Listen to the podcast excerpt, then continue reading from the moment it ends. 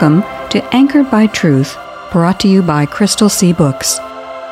In John 14:6, Jesus said, I am the way, the truth, and the life. Our goal is to encourage everyone to grow in the Christian faith by anchoring themselves to the secure truth found in the inspired, inerrant, and infallible Word of God. Thank you for making me so wonderfully complex. Your workmanship is marvelous. How well I know it. Psalm 139, verse 14, New Living Translation. Hello, I'm Victoria Kay. Welcome to Anchored by Truth, brought to you by Crystal Sea Books. We're excited to be with you today as we continue the new series we started last time on Anchored by Truth. So, in the studio today, we have R.D. Fierro. R.D. is an author and the founder of Crystal Sea Books, and he is the one picking the facts we are covering in this series. R.D., you've entitled the series 10 Facts Every Christian Needs to Know. I'm sure many listeners would wonder how in the world you settled on the 10 facts that we are including in this series. There are surely thousands of facts that are relevant to the Christian faith. Picking 10 means you have to have done some hard thinking. Well, I'd like to start by adding my thanks to yours for everyone who is joining us here today. And you are absolutely right that there are thousands and probably hundreds of thousands of facts that are relevant to the Christian faith. And I've been wanting to do this series for a while because I would like to highlight a couple of key points.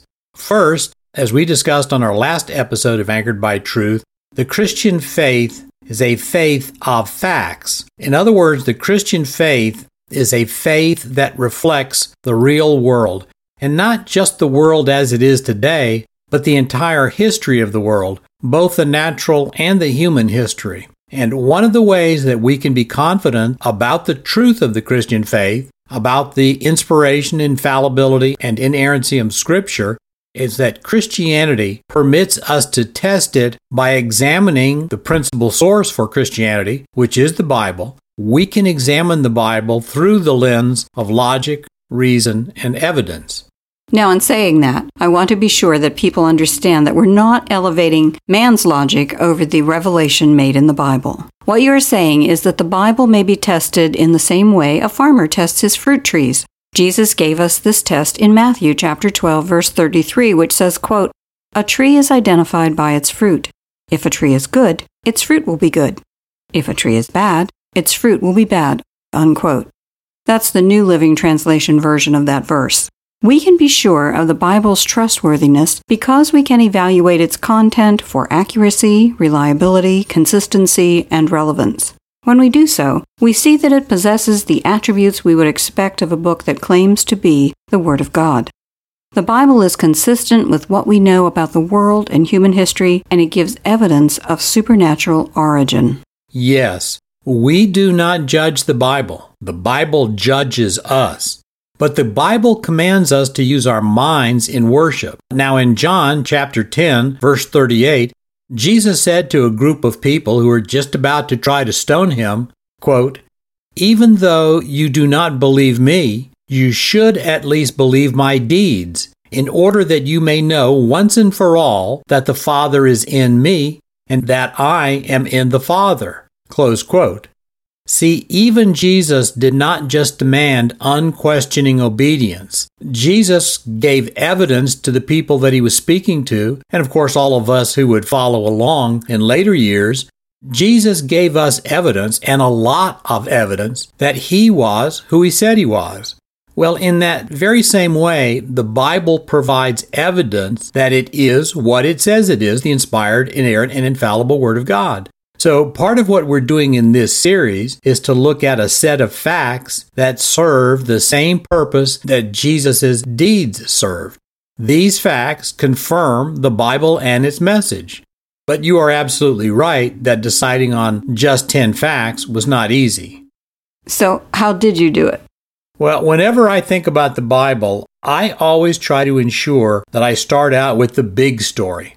You know, the Bible is one grand saga. It's the saga of creation, fall, and redemption. Well, that grand saga features a chosen people who were the Jews. It features a chosen family out of that people, and that was the family of David. And then, of course, the saga features one central person, and that was the Messiah, who was, of course, Christ Jesus. So, those are all the primary actors in this unfolding grand drama that we see in the Bible about creation, fall, and redemption. But make no mistake, even though those are, if you will, the primary actors in this grand drama, we are all players on the stage. So when I start thinking about which facts that I want to highlight that pertain to Christianity, I went back to the places where the grand saga is so misunderstood in our day and age. And of course, no big surprise, the misunderstandings begin right at the beginning. It's obvious to anyone who's paying attention that the book of Genesis is the most attacked book in the Bible. For more than a century and a half, the attacks have been relentless. In our culture, the belief that all life arose from the random collision of inanimate particles has largely supplanted a belief in the creative activity of God. Even many Christians now fall for the idea that God may have started everything but somehow he used evolution to move life along. Long age uniformitarianism has replaced the idea that the surface of the earth we see resulted from a catastrophic worldwide flood. Few people now believe that the worldwide dispersal of human beings and the proliferation of languages resulted from God correcting the behavior of his people at Babel when they tried to build a tower that would reach the heavens. Yes, as you said, Genesis is the most attacked book in the Bible, and for very good reason. If Satan and his human minions can dispense with the necessity of God as the creator, then they can fill the resulting gap with any nonsense that is convenient at the moment. God as creator means that God is also sovereign and regulator. And the one idea that fallen people hate is that they are accountable to a holy, sovereign God. So, the first fact that I chose to feature in this series of 10 facts that every Christian needs to know is the whole notion of what is sometimes termed deep time. The simple fact is that there is abundant scientific evidence that is consistent with the age of the earth and the universe being thousands of years old rather than millions or billions of years old. Deep time is essentially the idea that the universe and the earth are billions of years old. The secular world must have deep time in order to maintain the illusion that the general theory of evolution is plausible. Evolution needs billions of years of time to change bacteria into biologists. The only supposed creative force evolution has is beneficial mutation. In other words, the random interaction of unthinking matter. To make the whole evolutionary hypothesis plausible, the scheme needs lots of time. Lots of time is necessary so that lots of those random, chaotic, interactive events can take place. They need untold trillions of those interactions in the hope that a few of them will produce a living being so complex that the code that described its construction can contain 3 billion data elements. Deep time is the root of the evolutionary weed. Destroy the root, and the weed will die. I like that phrase. Deep time is the root of the evolutionary weed. It's graphic, but appropriate. So, we addressed the issue of deep time in our last episode of Anchored by Truth. What fact do you want to tackle today? Well, today I want to address the fact that the complexity of life makes it impossible that life could have arisen as a result of the random collision of atoms and molecules, and that's even assuming you could explain the existence of the atoms and molecules to begin with. Okay. I think we're going to need to probe some of the specifics that lead to a statement as definitive as that. I agree. So let's start out with the fact that, unlike Charles Darwin thought, a living cell is not a simple blob of protoplasm. Living cells are enormously complex structures. In fact, the simplest living cell is far more complex than the most sophisticated machine ever built by man. I think we better get some specific examples of what you're thinking about. I agree. So let's start with some basic facts about cells. All life on Earth is cellular based. Now, we know that there are different types of cells. Some cells have nuclei and some don't. But all life on Earth is based on cells. Some living forms are only a single cell. But the higher forms of life, of course, are multicellular. In fact, they have a great many cells. Recent estimates are that the human body contains about 200 different types of cells, but it contains a total of about 30 trillion individual cells. And remember that all of those 30 trillion individual cells are being replaced at one rate or another. But regardless of whether we're talking about a single cell, which would be a bacterium or an amoeba or something like that, or whether we're talking about a human being, remember that key fact that all life on Earth is based on the existence of cells. And we know that all cells are comprised of a cell wall or membrane that encloses the cell's machinery, which consists of various proteins. The number of proteins that a particular cell contains varies widely, but even the simplest cell contains thousands of individual proteins. Estimates say that the simplest bacteria cell is comprised of at least 100 billion atoms. That's billion with a B. In other words, every single cell on Earth is a phenomenally complicated system, and the complexity of life only increases as we move up the chain. Right. And the sheer numbers only begin to hint at the complexity. All of those protein machines must not only be present, but they all have to properly perform their individual function in order for the cell to function, in order for the cell to live. Now, why don't you go ahead and read that section about cellular composition from Michael Denton's classic book entitled Evolution A Theory in Crisis? This is from page 263 from a chapter entitled The Enigma of Life's Origins. Quote, the American biologist Harold Morowitz has speculated as to what might be the absolute minimum requirement for a completely self replicating cell. Such a cell would necessarily be bound by a cell membrane, and the simplest one feasible is probably the typical bilayered lipid membrane utilized by all existing cells. The synthesis of the facts of the cell membrane would require perhaps a minimum of five proteins. A minimum of 10 proteins would be required for the nucleotide building blocks of the DNA and for the DNA synthesis. Such a cell would also require a protein synthetic apparatus for the synthesis of its proteins. If this was along the lines of the usual ribosomal system, it would require about 80 proteins. This is the smallest hypothetical cell we can envision. Since we have allowed no control functions, no vitamin metabolism, and extremely limited intermediary metabolism. Unquote. So, what Denton was describing in that paragraph you just read was the simplest theoretical cell. And some bacterial cells approach that level of, quote, simplicity, but the cells of higher organisms multiply the level of complexity present within each cell. And we can get some idea of how much more complex, how much more complicated higher organism cells are just by looking at the DNA of the comparative creatures. The DNA of the simplest self reproducing organism, which is called Mycoplasma genitalium, has the smallest known genome of any free living organism. And the DNA of the mycoplasma contains 482 genes and it has about 580,000 base pairs.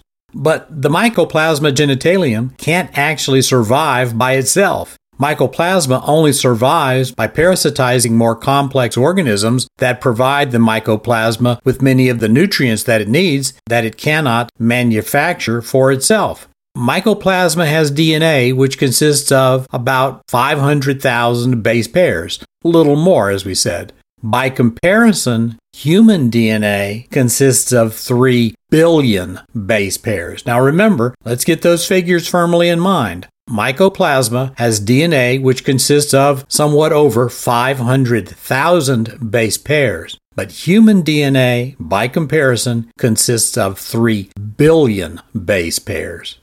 So the point of all this is really very simple. Living creatures are enormously complicated systems. Yet the general theory of evolution contends that all of this complexity arose as a result of the random collision of bits of matter floating in what is sometimes called a prebiotic soup. wow, that would have to have been an extremely fortunate accident for a hundred billion of the right atoms to all collide with one another in such a way that a permeable cell wall was instantly formed that contained hundreds of individual proteins that immediately began acting together to sustain and replicate themselves. How do the evolutionists address this obvious problem?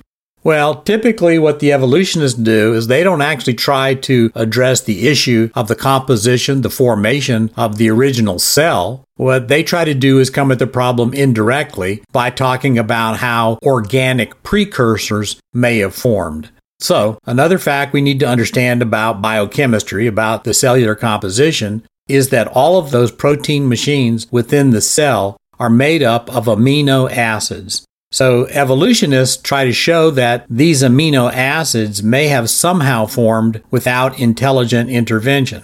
One survey of adult Americans indicates that as many as 75% of adult Americans believe that scientists have produced life from non living chemicals. But that's not true, is it? No. And frankly, even if a scientist did create, quote, life in a test tube, close quote, that would not prove that life arose or could have arisen without intelligent intervention, unless the scientist who did that wanted to claim that they themselves were not intelligent. Anytime a scientist does something in a test tube, by definition, they purportedly are applying intelligence. And it's not just the fact that life displays incredible complexity, there are different forms of complexity that are present in life. At a minimum, there's irreducible complexity, specific complexity, and informational complexity. Now, when we speak of irreducible complexity, all we are really saying is that living systems are not only complicated, but they operate as part of a system. If you take one part away from that living system, or if a single part malfunctions, then you don't just affect that part. The entire system ceases to function. And this is very similar to many mechanical systems with which we are more familiar. I mean, someone might drive a car that's worth $100,000 or $200,000 or whatever, but you take away a $3 spark plug or wire, or you take a valve stem out of a tire, and the whole car stops. The failure of a single, seemingly insignificant part will stop the entire system from functioning. Well, as you put it, some people believe that chemistry plus physics equals biology. But that's not true either, is it? The most graphic example of the failure of a single part stopping an enormously complicated system was the 1986 Challenger disaster. According to Wikipedia, quote, the disaster was caused by the failure of two redundant O-ring seals in a joint in the space shuttle's right solid rocket booster, the SRB. The record low temperatures of the launch reduced the elasticity of the rubber O-rings, reducing their ability to seal the joints. The broken seals caused a breach into the joint shortly after liftoff, which allowed pressurized gas to leak and burn through the wall to the adjacent external fuel tank.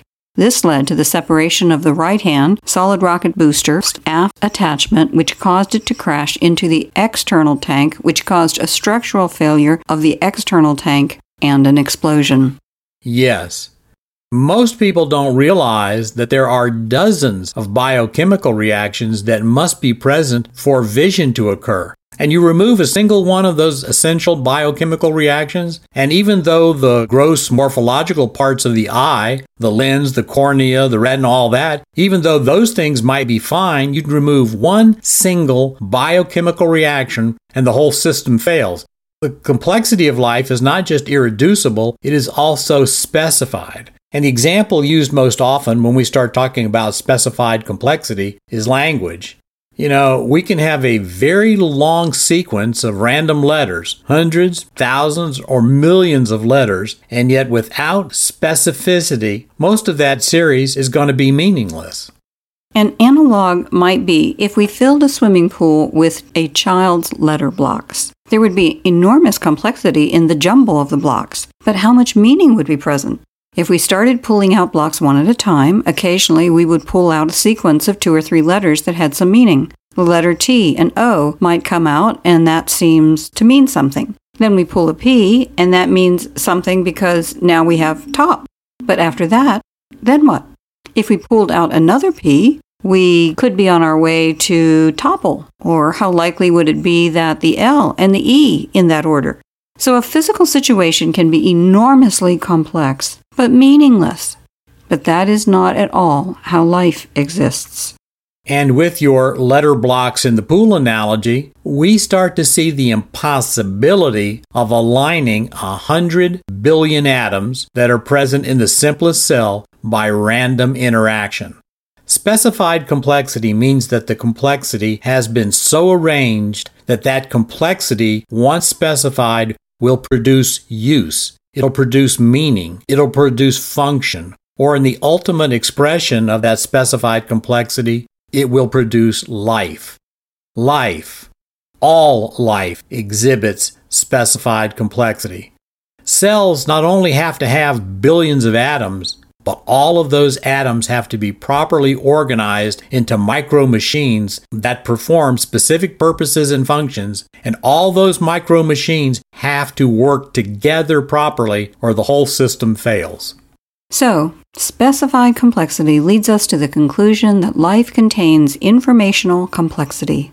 Back to your formula chemistry plus physics does not equal biology, nor does the addition of time complete the package for life.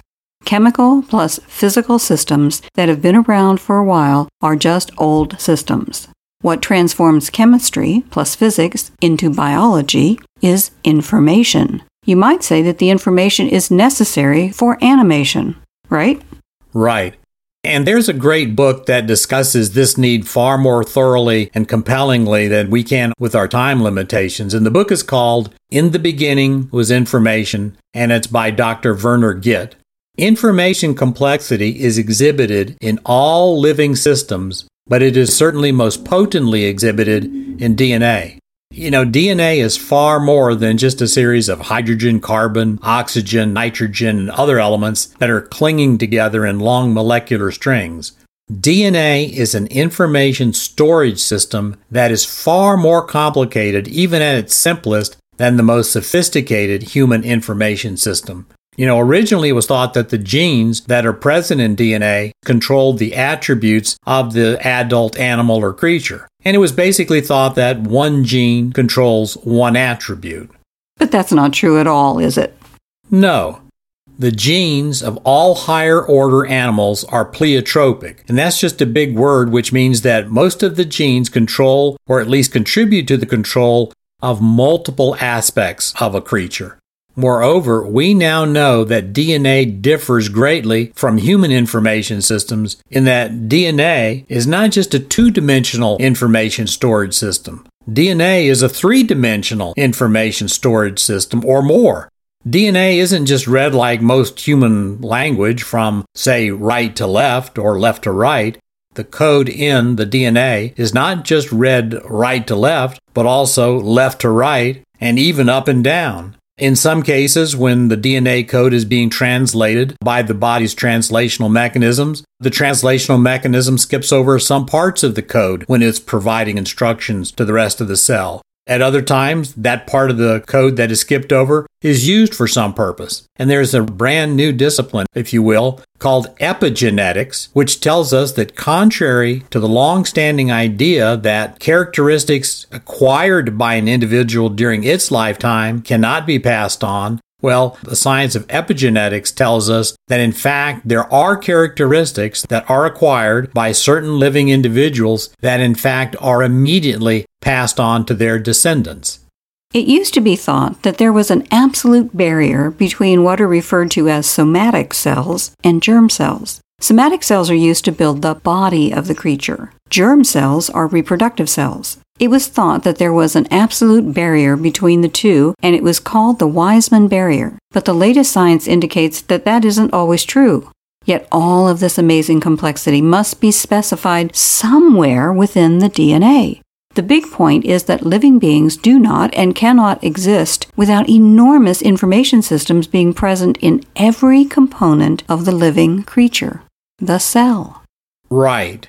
You know, the simplest cell will not work if its component parts don't function properly, both individually and collectively. And the same thing is true for the body systems that those individual cells build. That's irreducible complexity. The whole thing has to work. If one part fails, the system fails. Well, the cells and the body systems also have to be organized in very specific ways to support life. The cells and the body systems must exist as systems in order to have utility, function, and purpose. And so that utility, function, and purpose, that has to be developed and maintained in very specific configurations.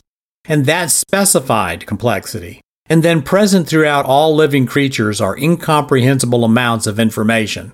And the information is not a direct consequence of the underlying chemistry any more than the information on the page of a book is dependent on the chemistry of the ink and the paper. The information present in living creatures transcends the physical storage apparatus in the same way that the information contained in a computer has nothing to do with the chips, the plastic, the wires, or the metal. And information is the exact opposite of randomness and chaos. Chaotically derived information is not only ridiculous, it's impossible. Well, as you've said, the complexity of life makes it impossible that life could have arisen as a result of the random collision of atoms and molecules, even if you could explain the existence of the atoms and the molecules to begin with. And even King David knew that 3,000 years ago, as our opening verse from Psalm 139 demonstrated, life is complex, irreducibly, specifically, and informationally. But let's hasten to add that as complex as it is to us, it presents no challenge to an omniscient God. Today, let's listen to a prayer for children who are getting ready to go back to school. And let's remember that as important as education is to our children, parents must also be alert to what their kids are being taught in school, especially public schools. That's one of the reasons it is so important for us to ground ourselves firmly in facts so we can correct the impressions that circulate so widely today, such as the idea that evolution can explain the marvelous complexity of life. Evolution can't, but the Bible does. A prayer for a child starting school. Blessed Father, your word tells us that children are a gift from you. We thank you that you have blessed our family with our children, and we glorify you that you are their real Father. Your love for them exceeds any earthly love, and this encourages us that we may come to you in prayer for all their needs. Soon we have a child who will be starting school. We pray that you would meet our many needs at this time. We pray first that you will enable us to send them to a school that will be safe and that genuinely treasures the opportunity to be involved with your precious children.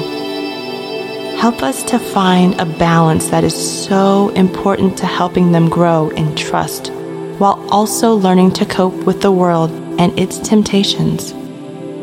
Awaken in them and reawaken in us the joy of learning.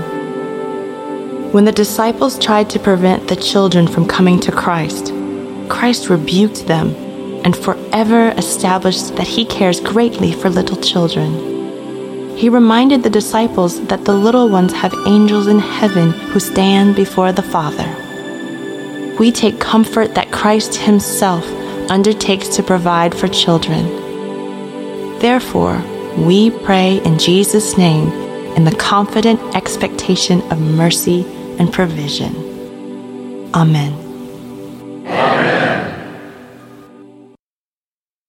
We hope you'll be with us next time, and we hope you'll take some time to encourage some friends to tune in also, or listen to the podcast version of this show.